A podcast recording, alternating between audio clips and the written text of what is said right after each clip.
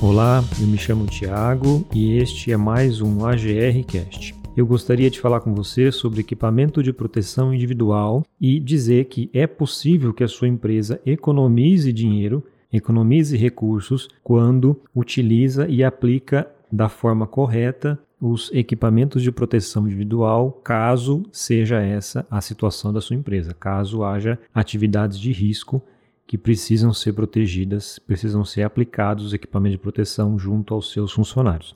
Então vamos lá. O que, que é o EPI? O EPI, equipamento de proteção individual, é um dispositivo, é um produto que é utilizado para neutralizar riscos à saúde do trabalhador.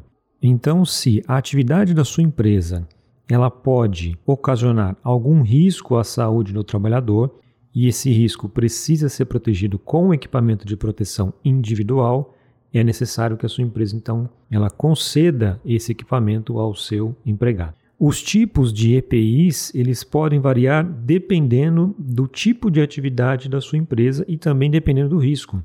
Existem, por exemplo, EPIs de proteção auditiva, de proteção respiratória, de proteção visual e facial, EPIs que protegem a cabeça, as mãos, as pernas e assim por diante. EPIs que protegem contra quedas, por exemplo, como cintos de segurança.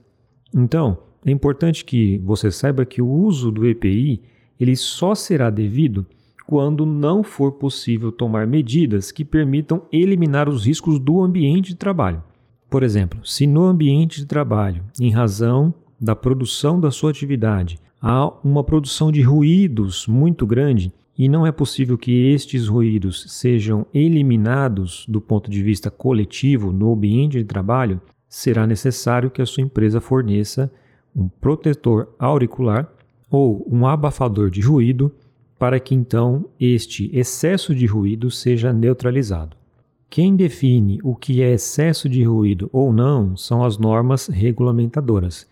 Aqui, neste podcast, nós não vamos nos ater a estas normas, até porque é algo muito específico que vai depender da sua atividade e do tempo de exposição deste trabalhador ao agente de risco, ao ruído, por exemplo. O equipamento de proteção individual, ele é de obrigação da empresa fornecer aos seus trabalhadores de forma gratuita.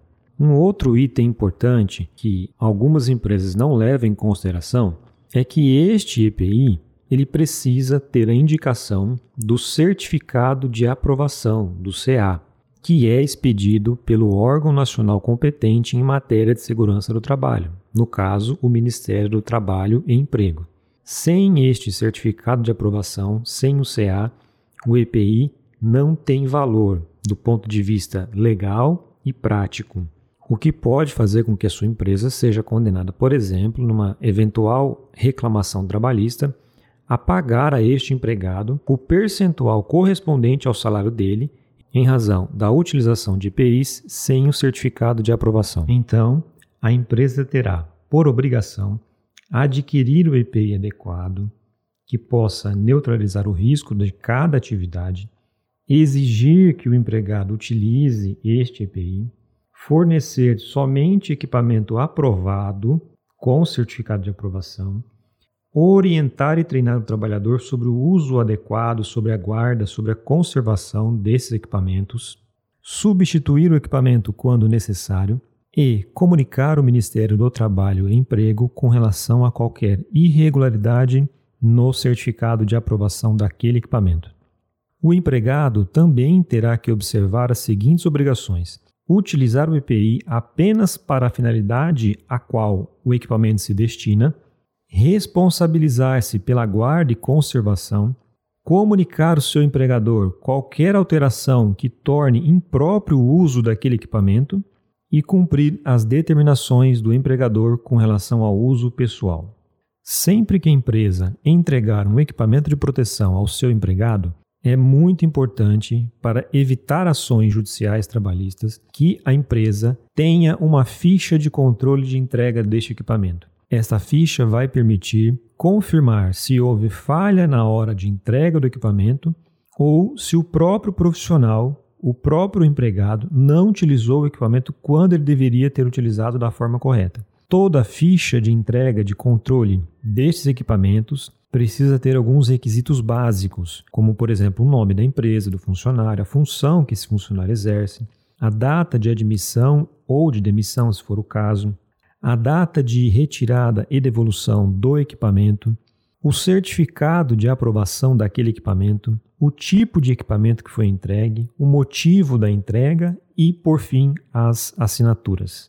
Como eu disse no início, a entrega correta desses equipamentos de proteção podem proporcionar uma redução de custos para as empresas. É o caso de empresas que desenvolvem atividades insalubres e que o nível de ruído, por exemplo, está acima dos limites de tolerância previstos na norma regulamentadora número 15. Neste caso, a empresa deveria pagar o adicional de insalubridade de acordo com o grau de enquadramento, podendo ser de 10, 20 ou 40%, com base no salário mínimo. Este percentual só será pago se a empresa não neutralizar o agente que traz risco à saúde do trabalhador. Daí a importância de utilizar os equipamentos corretos e se certificar da entrega e do uso pelo funcionário. Com a utilização do EPI, a empresa ela poderá deixar de pagar este adicional na folha de pagamento, pois, através da utilização adequada do equipamento, o dano que o ruído poderia causar à audição do empregado foi eliminado. A eliminação do ruído ou a neutralização em nível abaixo do limite de tolerância isenta a empresa do pagamento do adicional, além de evitar quaisquer possibilidades futuras de pagamento de indenização de danos morais ou materiais em função da falta de utilização do EPI. É importante ressaltar, como eu já disse no início desse nosso podcast, que não basta o fornecimento do EPI ao empregado pelo empregador. É obrigação da empresa fiscalizar se o empregado tem utilizado este equipamento de modo adequado. São muitos os casos de empregados que, com desculpas de que não se acostumam ou que o EPI o incomoda no exercício da função, acabam deixando de utilizar e, consequentemente, passam a sofrer as consequências de um ambiente de trabalho insalubre. Nestes casos, o empregador deve utilizar-se do seu poder diretivo, ou seja, do seu poder como empresa, como empregador, e obrigar que o empregado utilize o equipamento, sob pena de advertência, depois, suspensão no primeiro momento e, havendo reincidências, sofrer punições mais severas, como a demissão por justa causa. Para a Justiça do Trabalho, o fato de comprovar que o empregado recebeu o equipamento por meio da ficha de controle entrega, como dissemos há pouco, não exime a empresa do pagamento de uma eventual indenização. Por isso, insisto, a norma estabelece que o empregador deve garantir o seu uso, o que se faz através da fiscalização e medidas coercitivas, se for o caso, como advertência, suspensão ou até mesmo demissão por justa causa. Perceba ainda que, além dos riscos judiciais, como dissemos há pouco, a empresa pode inclusive sofrer multas do fiscal do trabalho caso seja constatado o uso irregular do EPI ou a falta de certificado de aprovação no equipamento de proteção. Estas multas podem chegar a até R$ 18.926,50. É isto. Espero que você tenha gostado desse conteúdo. Nos vemos no próximo AGRcast.